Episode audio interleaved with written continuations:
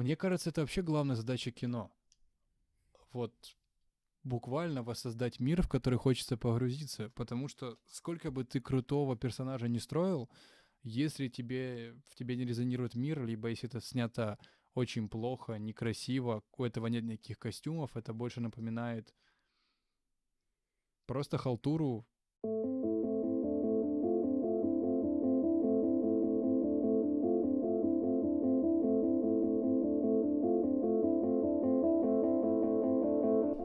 Сегодня говорим про очередной шедевр Диснея.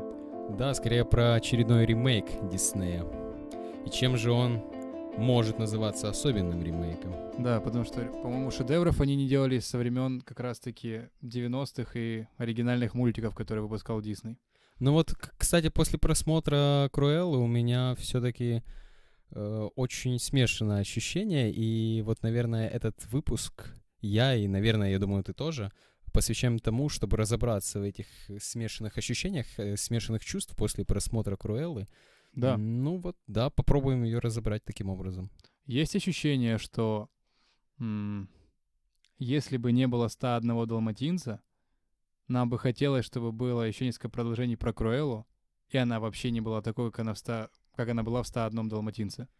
Uh, да, я думаю, тут, тут понимаешь, uh, сразу несколько факторов всплывает. Первое это то, что непосредственно этот ремейк является предысторией uh, к 101 Далматинцу. Но мы также уже знаем, что будет продолжение ремейка самого 101 Далматинца с этой же уже Круэллой.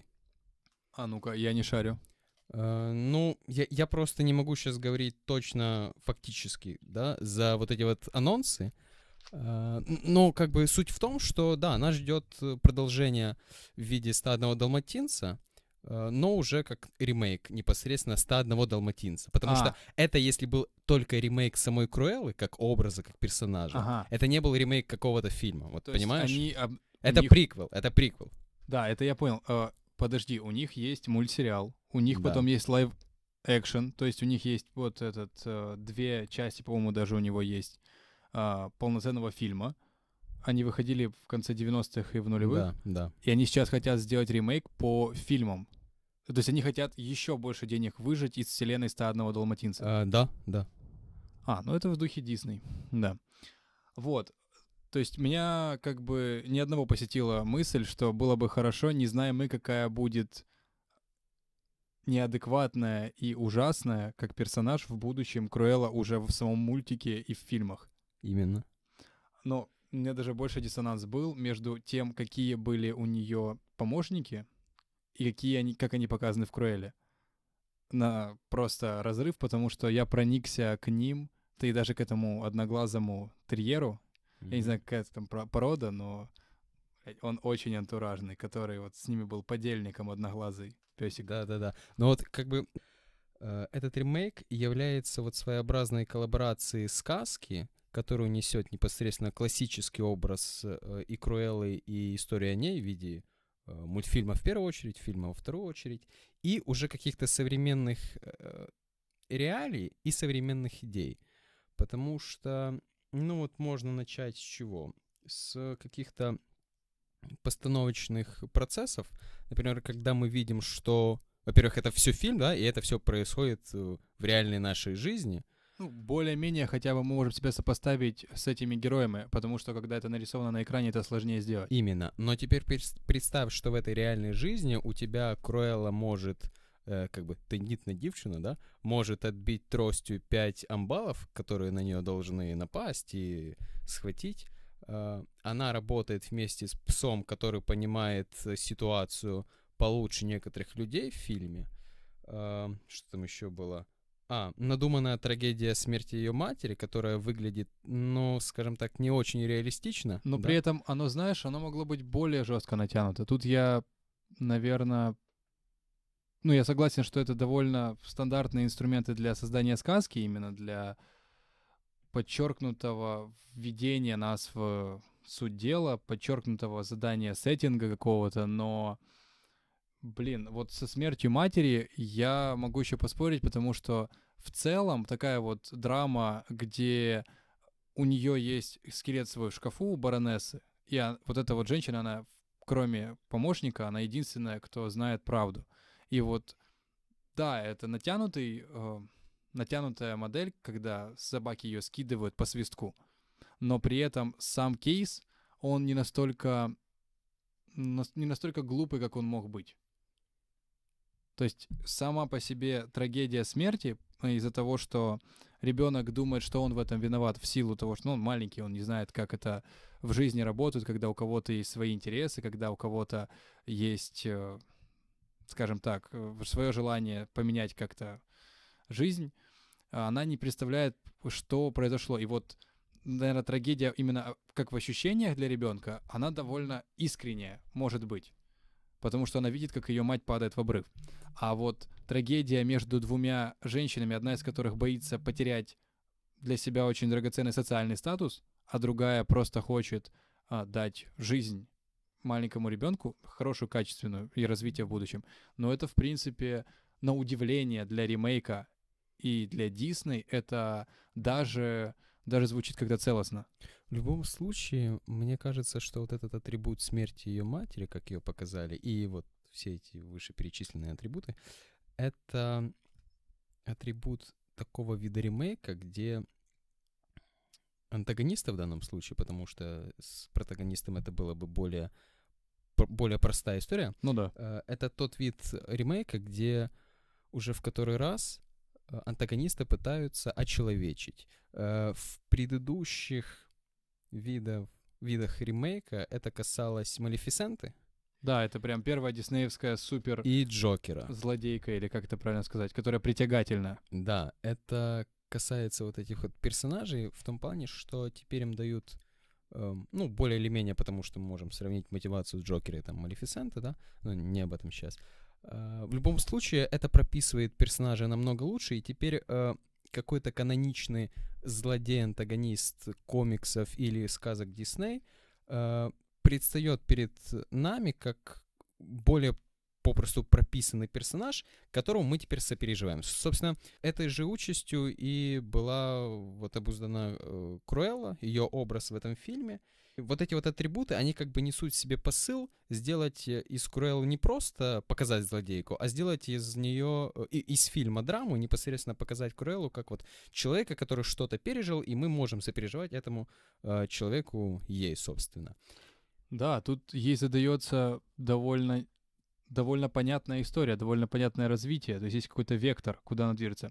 Но знаешь, у кого еще крутой сеттинг и крутое объяснение антагониста? Это у Хоп-Гоблина в трилогии Сэма Рейми, то есть у сына Нормана Осборна, который потом одевает костюм, и там вообще интересно получилось, что он с Кристиной Скаарок, по-моему, комиксовых, и а, получается сам Гоблин в исполнении Дефо он умирает же не из-за Человека-паука, а скорее потому, сам что... Сам да, по в, его глупости, протыкает да. вот этот вот ск- его скоростной да, к- да. квадрокоптер, не знаю, как это, воздушный Гоблина. мотоцикл, короче.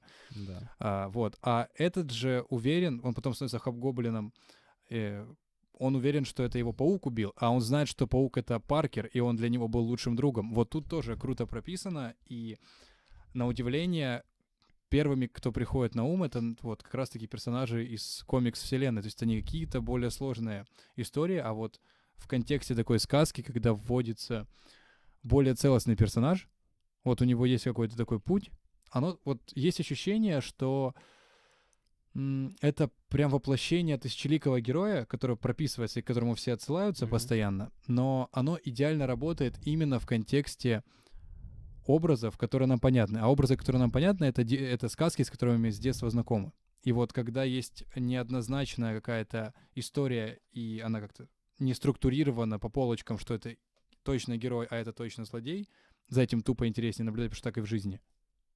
Мы все это ведем к тому, что тут нужно понимать, э, хотим ли мы, хочет ли зритель видеть теперь э, перевоплощение в человеческий, более человеческий облик э, Круэллы, учитывая то, что она позиционировалась канонично как только злодейка, возможно, как, как-то картонно, да, картонно, картонная очень злодейка, была. да. И вопрос в том, что хотим ли мы теперь видеть э, Круэллу, и хотим ли мы вообще видеть Круэллу как э, э, драматического персонажа. Или мы хотим увидеть образ Куруэллы непосредственно злодейки, и чего, я так понимаю, посмотрев, послушав э, разные мнения, многие и ожидали. И второй момент, как эта коллаборация, опять-таки, некоторых элементов, ну, в скобочках их там было очень много в фильме, некоторых элементов Круэллы каноничной э, совместилась с идеями вот, этот вот, вот этой вот современной очеловечивание души персонажа в этом фильме. Вот, вот эти вот два пункта, наверное, которые нужно выделить. Э, если говорить про первый, хочет ли зритель видеть э, этот современный образ Круэллы как очеловеченный образ, э, вот тут спорно, потому что, опять-таки, я слышу и вижу, что человек, который пришел на Круэллу, на фильм Круэлла, хотел увидеть кровожар... кровожадную историю становления чисто злодейки. И вторая половина зрителей задалась вопросом, а зачем нам это вообще надо? То есть вы взяли, э, это вопрос к Диснею условный, вы взяли э, второстепенную злодейку из э, ваших мультиков, из ваших историй и, и решили запилить э, о ней сиквел. Ну окей. А потом вы сделали из нее зачем-то драматического персонажа. Вот, и выходит это к тому, что мало кого это зацепила история и вообще идея очеловечивания вот такого персонажа, учитывая то, что, в принципе, с Джокером это сработало, и с Малефисента это более или менее сработало. Ну, то есть это... мы можем сказать, что с Круэллой как с фильмом просто не получилось, а не то, что люди не хотят видеть вот это вот очеловечивание персонажа, а очеловечивание злодея. Угу. Ну, а почему? Ну вот мы сейчас, наверное, и продолжим. Да. Ну вот у тебя какие мысли? С Джокером какая ситуация интересная? Он сам по себе это уже именно нарицательное. Джокер, он когда появился как протагон... антагонист основной Бэтмена, причем антагонист, которого Бэтмен не убивает, и Джокер сам неоднократно подчеркивал, потому что Бэтмену будет без него одиноко, а он не может существовать, как бы они не могут существовать друг без друга. И его уже сыграло такое количество статусных культовых актеров. Его сыграло 6-7 поколений разных артистов. Почти за каждую из ролей Джокера получали Оскар. За Хит Леджер получил, Феникс получил, Николсон получил, еще кто-то, по-моему, получил перед ними. То есть это скорее уже универсальный инструмент проблемного персонажа. Тут Джокер уже переходит на другой уровень.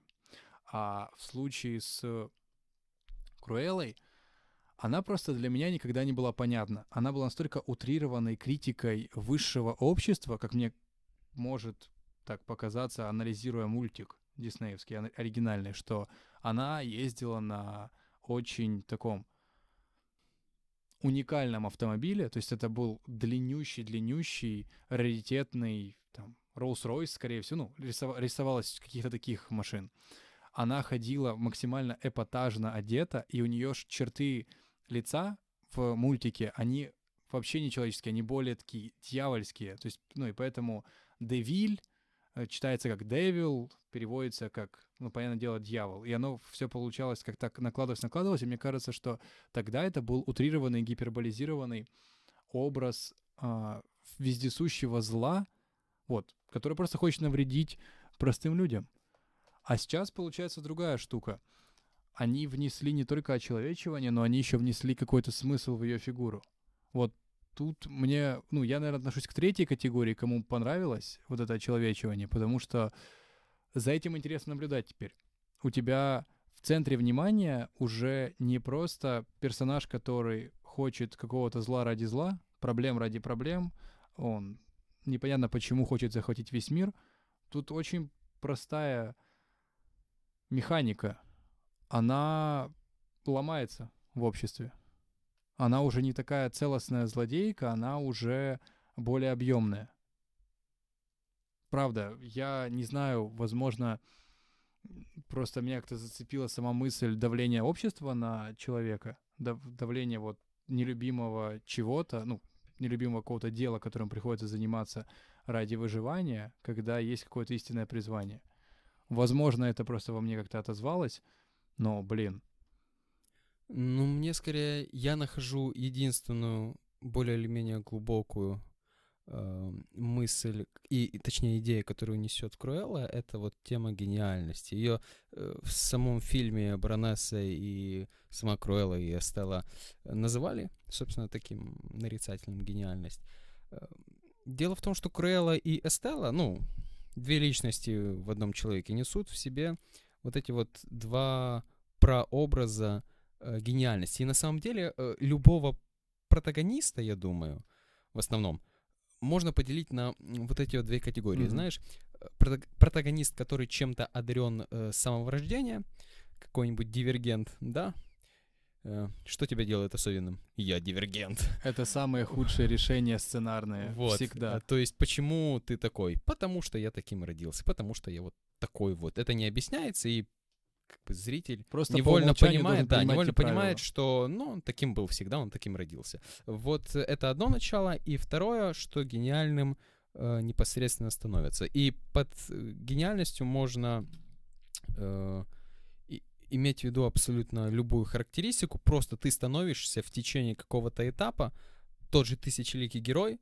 э, по сути, он описывает вот эту вот да. структуру, эту схему. И вот эти вот две схемы, две схемы, они э, довольно простые, довольно архаичные, но они вот вплетаются в эту э, в эту историю максимально открыто, настолько открыто, что вот я же говорю, они заявляют про это э, этими же словами э, в самом фильме. И вот если Стелла это проявление той гениальности, которая становится, которой необходимо проявить себя и которой необходимо стать, она это демонстрирует тем образом, что у нее есть задатки дизайнера, и она всячески пытается попасть э, в этот вот современный на то время э, модельный магазин платьев, да, чтобы шить платья, чтобы делать новые модели платьев. Э, мы видим, что вот за эти первые 20 лет у нее в комнатке, несмотря на то, что она занимается грабежом, у нее есть очень много набросков, и она всячески демонстрирует тот образ гениальности, которому непосредственно нужно стать. То есть ты не был гениальным у тебя не было каких-то задатков самого рождения, ты становишься гениальным непосредственно благодаря труду, э, ну, тому же трудолюбию Усидчивости, и усилиям, да. стремлению какому-то, потому что да, она могла да, бы совершенно спокойно, да, много. совершенно спокойно могла бы развиваться в направлении грабежей дальше, а так она постоянно, ну, она сделала это их фишкой, то есть она воспользовалась своими э, предпосылками, которые есть, и то, что ей нравится, она это превратила для себя в какую-то работу, у которой есть цель, что тоже показательно вот с точки зрения мотивации и движения к этой, к этой гениальности. Да, и второй образ — это гениальность, которая, эм, ну, скажем так... Э, талант. Талант, да, талант, который проявляется с рождения, и его не следует объяснять. И вот эти вот эм, два начала, две противоположности, они даже выражены разными личностями э, в виде Стеллы и в виде Круэллы, которые борются друг с другом. То просыпается Эстелла, хотя изначально была Круэлла, то Круэлла просыпается, но потому что у нее появился мотив в виде мести и так далее. И э, не будем останавливаться на деталях, да, как они там видоизменялись и по каким мотивам. Суть в том, что в конце э, побеждает Круэлла, как образ той гениальности, которая э, была с рождения. Э, потому что мы узнаем, ладно, остановлюсь на деталях фильма, потому что мы узнаем, что она, то есть Курелла, дочь баронессы, а баронесса — это тоже своего рода еще один образ — Э, той гениальности, которая... Здесь ее гениальность баронессы проявляется в том, что она в течение жизни создала свою гениальность, она проявила, она трудом и работой, усидчивостью и терпением проявила вот какой- какой-то свой навык. И у нее родилась дочь, и эта уже дочь с рождения имеет вот какое-то вот э, зерно гениальности, которая проявилась в итоге и которая вот опять-таки победила, потому что даже символично в конце Круэлла похоронила Эстеллу, как тот э, э, тот вид личности, который нес гениальность, э, который непосредственно нужно было проявить себя, который непосредственно нужно было стать. И в диалоге э, с условной, ну, точнее не условной, а в условном диалоге с матерью у Фонтана, вот этот вот крайний, когда э, Круэлла разочарована, она говорит, ты хотела Э, чтобы я выросла послушным ребенком, я тебя любила, но она умерла, имеется в виду Эстелла. Uh-huh. И в конце Курелла сама похоронила Эстеллу. И таким образом, к чему это все? К тому, что в образе Круэллы, как персонажа всецело фильма, победила та личность, которая отвечает за гениальность непосредственно с рождения, за какую-то гениальность, которая является талантом, опять-таки, с рождения.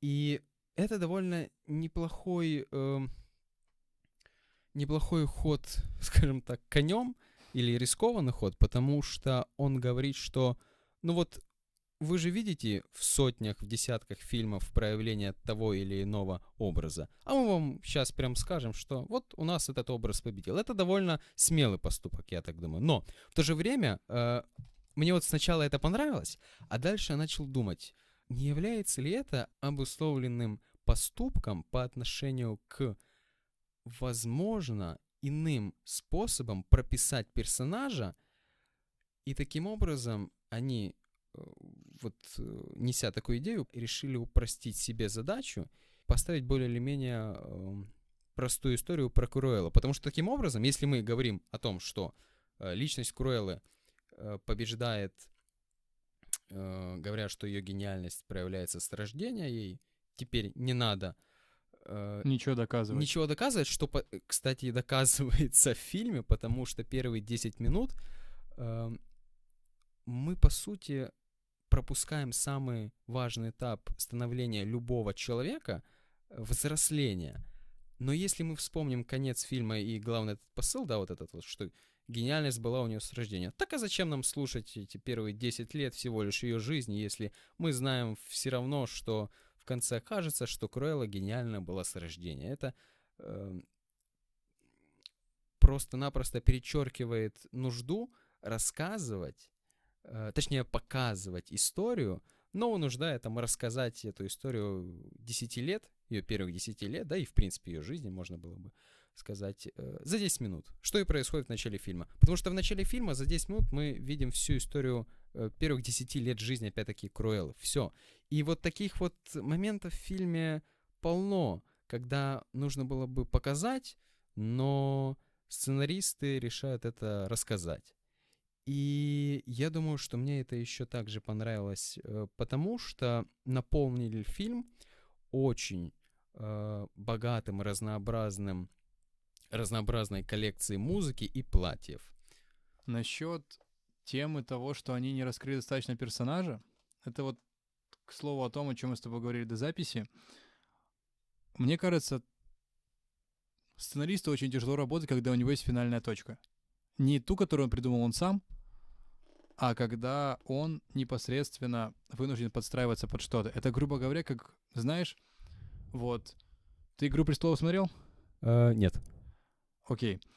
Есть финальный эпизод спустя 8 сезонов. Лютейшее ну, говно. Про это я знаю, конечно, но я в целом не смотрел вот. «Игру престолов». Я теперь представляю себя на месте человека, который будет в этой сценарной комнате, в этой творческой группе. Ты берешься за крутой материал э, Мартина, там, на первые пять сезонов его как раз хватило.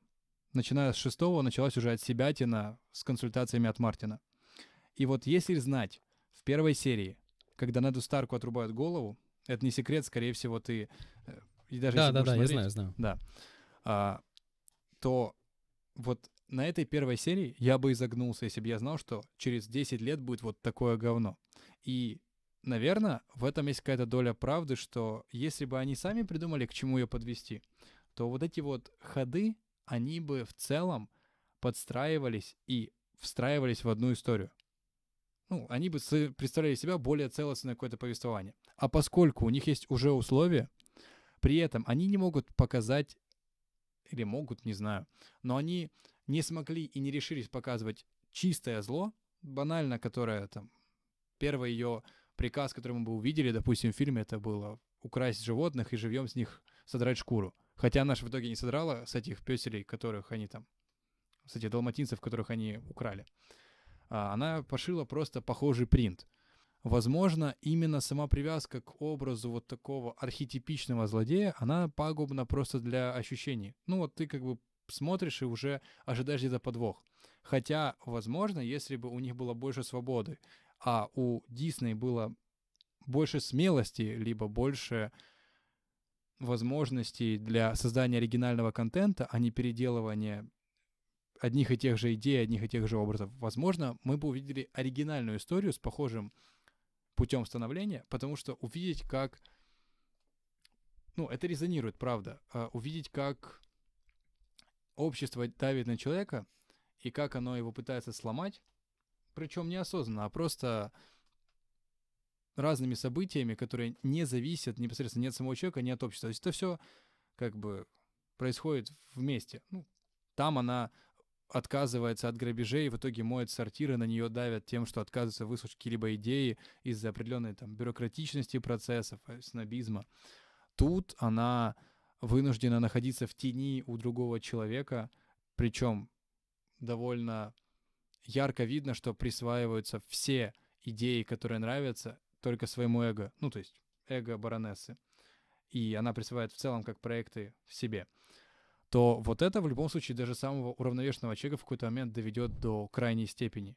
И вот тут, возможно, даже нет шанса избежать э, диалога со своим каким-то внутренним вот этим началом, если оно довольно сильное, и оно пробивается постоянно, когда ты появляешься, когда ты стоишь перед выбором, перед вопросом каким-то, а зачем вообще вот этот весь процесс, зачем то, то, то, то, если у меня действительно призвание, э, есть уже какое-то одобрение, есть уже какая-то позитивная оценка, ну, меня принимает общество, вот такое, какая есть, с такими идеями, то зачем, если я могу создать платье из каких-то кусков мусора, приехать на мусоровозе и эпатировать, оставаться в тени? И вот этот как вопрос, он может быть надуманный, притянутый за уши, и, возможно, такого сложного сюжета не закладывалось, но Тут два фактора мне видятся сразу. Это известие, ну, знание, какая финальная точка будет, и поэтому человеку необходимо под нее подстроиться. Даже если идея была сильно круче, уже не переписать то, что было там 50 лет назад, когда вышел этот мультик, или 40 лет назад. А вторая — это попытка в целом как-то сделать глубже максимально картонного архетипичного злодея. Просто понимаешь, э, в таком случае в этой точке, да, в этой точке э, попыток поставить какое-то суждение, мнение этому фильму, сразу сталкивается несколько вот этих вот э, акцентов, моментов, э, где можно сказать, что история довольно слабая, но как история для такого второстепенного и картонного злодея, она довольно хорошая, потому что она уже как-то минимально прописана, пускай она прописана очень минимально, но для злодея это неплохо. Для персонажа, который был второстепенным в историях Дисней, это неплохо, как э, отдельная история, история для такого персонажа второстепенных историй Дисней, это тоже неплохо. Но если пытаться копать глубже и говорить за какие-то претензии, что, мол, это плохая человеческая линия, да, скорее всего так. И я, наверное, скажу, что так. Да. Потому тут что... бесспорно. Да, вот опять-таки я э, сталкиваюсь с тем, что тут очень красивая вот эта вот обертка конфетки в виде музыки, в виде платьев. Еще там пару слов мы об этом скажем, потому что у этого была целая своя история. Там было 47 платьев у самой, у одной Эммы Стоун. И вот в этой обертке тебе подают какую-то посредственную историю, которая сама по себе, опять-таки, очень посредственная. И это факт. Но как хоть какая-то посредственная история для злодейки, которой тебе не было никакого дела, она сойдет. И вот в этом суть. И дальше вопрос только в том, что а чего ты хотел больше. Э, числишься ли ты среди тех фанатов, которые хотели увидеть историю э, Круэллы, и тебе, в принципе, это понравилось? Или же ты просто человек э, с улицы, да, ну, как я, который особо за Круэллой не тащусь, да, и не тащился никогда. Пришел, посмотрел, понял, что что-то мне понравилось, а что-то нет, и в этом что-то нет, сама история, сама история персонажа, то вот, да, тогда тебе ко мне. Это рациональная просто максимально взвешенная какая-то позиция, мне кажется, потому что, да, у этого есть минусы, но при этом учитывая, что могло быть, блин, это уже хорошо. И если в категории попкорнового кино у нас будет углубляться перс... будут углубляться персонажи, то это только на плюс пойдет. Все равно останется лютый артхаус, очень плохое кино, останется массовое кино, в котором чаще всего нет ни мотивации, ни каких-то внятных позиций, ни каких-то внятных действий, никакого рационального подхода, и останется кино высшего эшелона, которое использует наработки артхауса, какие-то довольно смелые высказывания, смелые мотивы, серьезные заявления и полноценную позицию, это круто, но вот если попкорновое кино массовое будет расти ближе к вот этому э, кино, если можно так вызвать, высшего класса, высшего эшелона, это ж только лучше. Вот правда, тогда у нас слишком заниженное ожидание, раз нас устраивает абсолютно такой, такой формат, такой подход. То есть уже хорошо то, в чем нет так много минусов. Да, да. Вот. А при этом у Круэллы плюсов тоже хватает. Как минимум, а, мне очень понравилось, как выглядела в целом в образе, как отыграла девочка, которая играла молодую версию Эстеллы. Мгм. Это было очень круто. Она... У меня просто есть предубеждение к детям на экране. А, там, наверное, последние крутые, которые были, это а, близкие контакты третьей степени, там, где вот этот вот э, с биноклеобразной головой э, был Я не помню. инопланетянин, такой с длинными ручками и пузиком. Я не помню. Вот, ну ладно, э, это было довольно круто. А больше мне вот именно... А, еще кролик Джо-Джо. Это Мгм. тоже было Да, невероятно. да. У Вайтити вообще это, это было очень круто. И вот э, больше мне так сразу на ум не приходит. А вот тут она смотрелась и органично, и при этом отыгрывала. И детская линия, она прописана тоже круто. Чаще всего это... ам, если обращаться к этому детскому образу, то это, скорее всего, будут очень просто доносить какие-то детские страхи, какие-то детские травмы, которые повлияют в последующем. Тут есть обращение к детской травме в виде смерти матери от рук баронессы посредством далматинцев, но при этом а дальше она довольно правильные действия делает. То есть она соглашается с этими вот ребятами, которые предлагают ей заниматься а, грабежом. Хотя странно сейчас звучит то, что я говорю, что это правильно, но а, она при этом понимает, что ее возможность зацепиться в этом обществе, в этом городе, и вот как раз постепенно к этому идет. И в целом там показаны довольно адекватные взаимоотношения у них, то есть без какого-то угнетения, без, какой, без каких-то таких стандартных довольно решений, когда дело идет, когда речь идет про непосредственно детские кадры, детские какие-то вот э, переживания, воспоминания. Вот это тоже цепляет. Потому что ты начинаешь все равно как-то больше на это смотреть с интересом, потому что э, в человеке видно не только уже взрослые его взвешенные решения со своей какой-то выгодой, со своими амбициями, но ты еще и видишь, что а, в целом ребенка позиционируют как э, взвешенного, как персонажа, который хочет двигаться дальше, а не просто страдать, либо э, предпринимать действия, у которых выхлоп будет нулевой.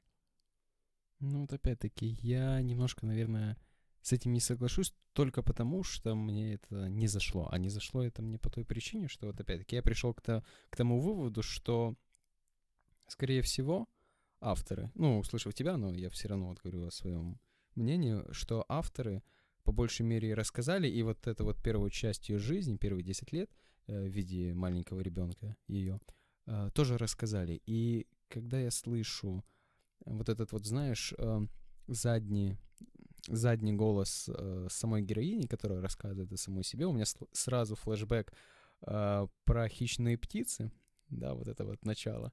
И на самом деле очень схожий образ Круэллы. Я в какой-то момент даже думал, что перед экраном, э, на экране э, не Эмма Стоун, Марго а, Робби. Да, да, я такой, а, стоп, это же Эмма Стоун, точно, да.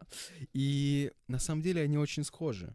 Они очень схожи тем, что у них вот, вот это вот какое-то расстройство личности, да, Оно которое больше выражает, привлекает. выражается в Эстеле в э, вообще в явлении этих двух личностей, да, Эстеллы и Круэллы.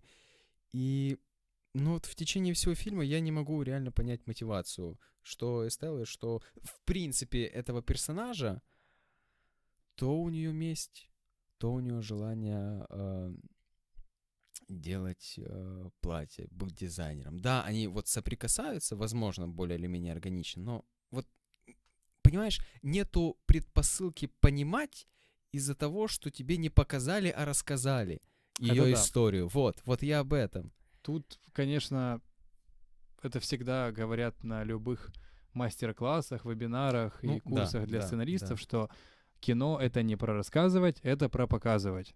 И, еще один важный вывод. Человека невозможно вовлечь в историю огромным полотном описания. Надо больше действия, надо больше контекста, надо это все простраивать максимально с учетом, что у тебя есть визуальные инструменты. Я не знаю, возможно, у них просто не было хронометража на больше. А у них стояла довольно серьезная задача за один фильм как-то оправдать настолько бесчеловечное в будущем персонажа. Слушай, у них хронометраж был, по-моему, 2.10, и это очень хорошее это время да, это довольно для- серьезный хронометраж. Да, для злодейки. Ну, в принципе, для персонажа диснеевского типа. Вообще для сольника это огромные, ну, огромные показатели. Вот про Билли Уайлдера делали материал как раз небольшой. Мгм. Так у него все фильмы это только два дольше, чем два часа. Все остальные от часа 45 до часа 57. Я на самом деле сидел с, с Шазамом в кинотеатре, потому что я понимал, что, о, черт, классная песня, я забыл, как она называется, ее надо чекнуть.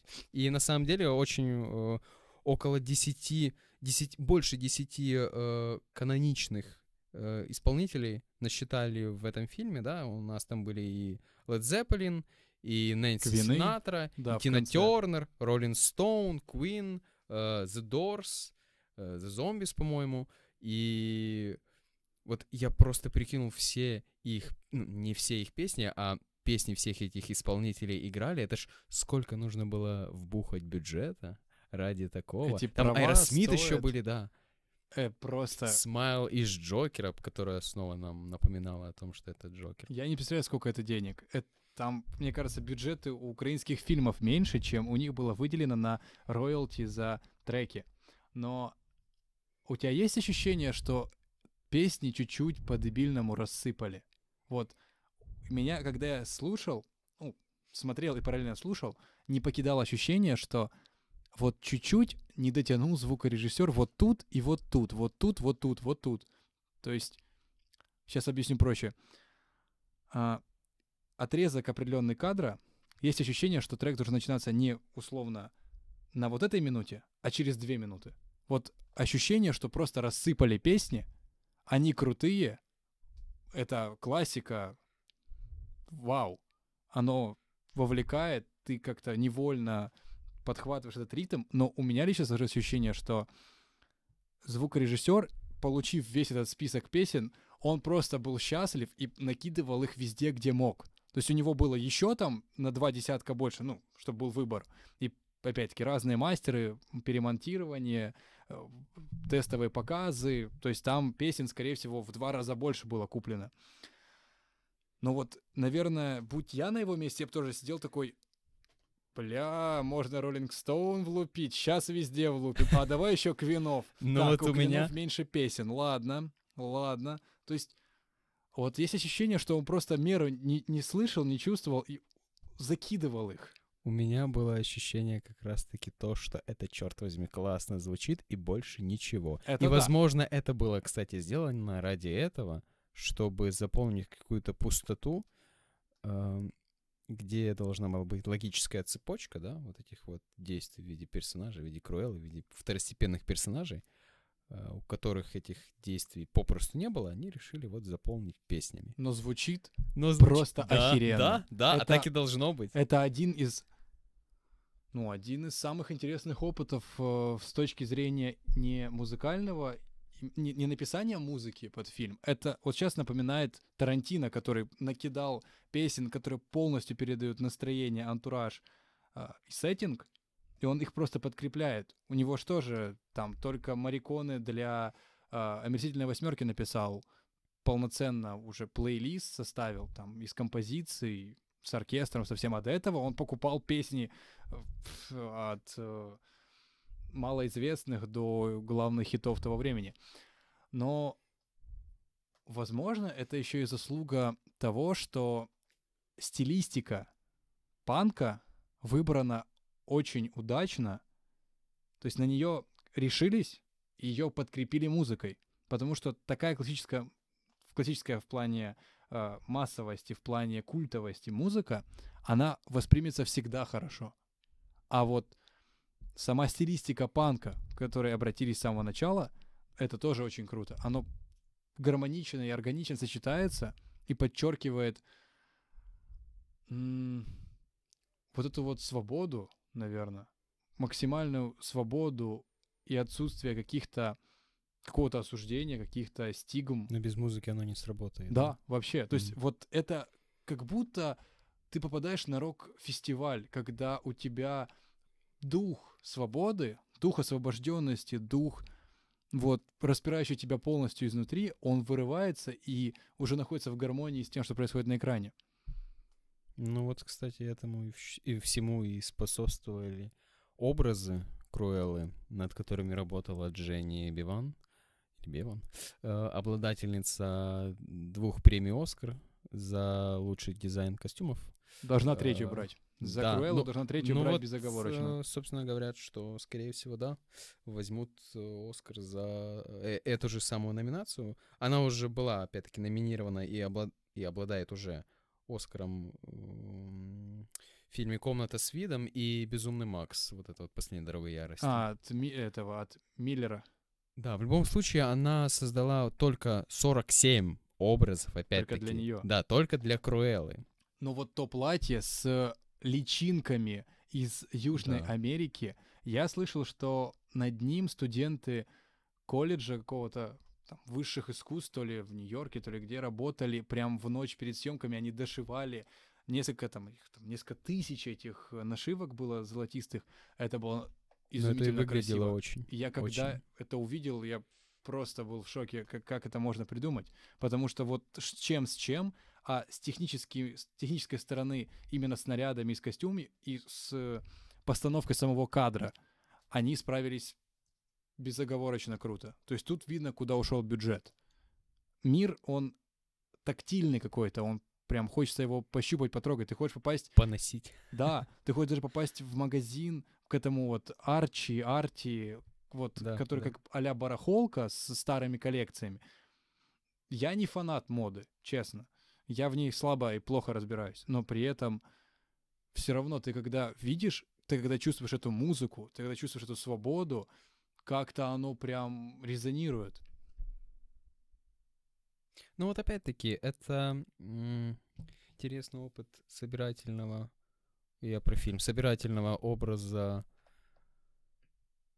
внешнего мира, всего того, что окружает главную героиню, и, собственно, этой главной героини, но история которой не такая же интересная. Но тебе интересен вот этот вот, как ты говоришь, мир. Тебе интересно описание, как оно происходит, как оно выглядит, как оно э, чувствуется.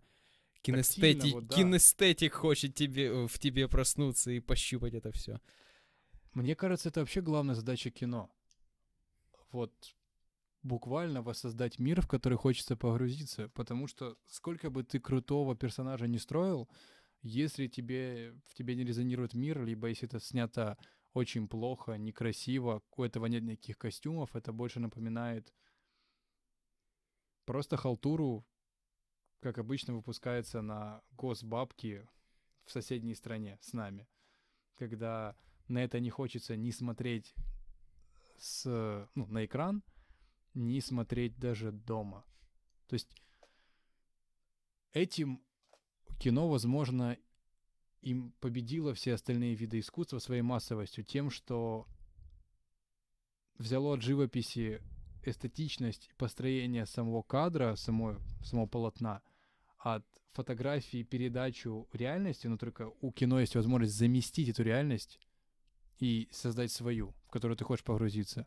от скульптуры и архитектуры — это работа со светом и объемом. И как раз возможность в целом еще и добавить музыки сюда, по-моему, вот Круэлла, мне кажется, станет определенным учебником во всех западных киношколах по тому, как надо строить именно мир в целом. То есть у тебя есть конечная точка у нее, сценарист уже это не вывезет на своих плечах сам.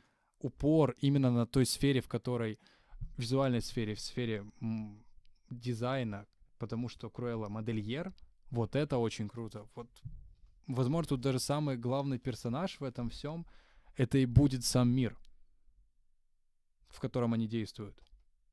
Но еще что очень круто, это технически как реализована сцена с последним показом Круэллы, когда это рок-концерт в парке.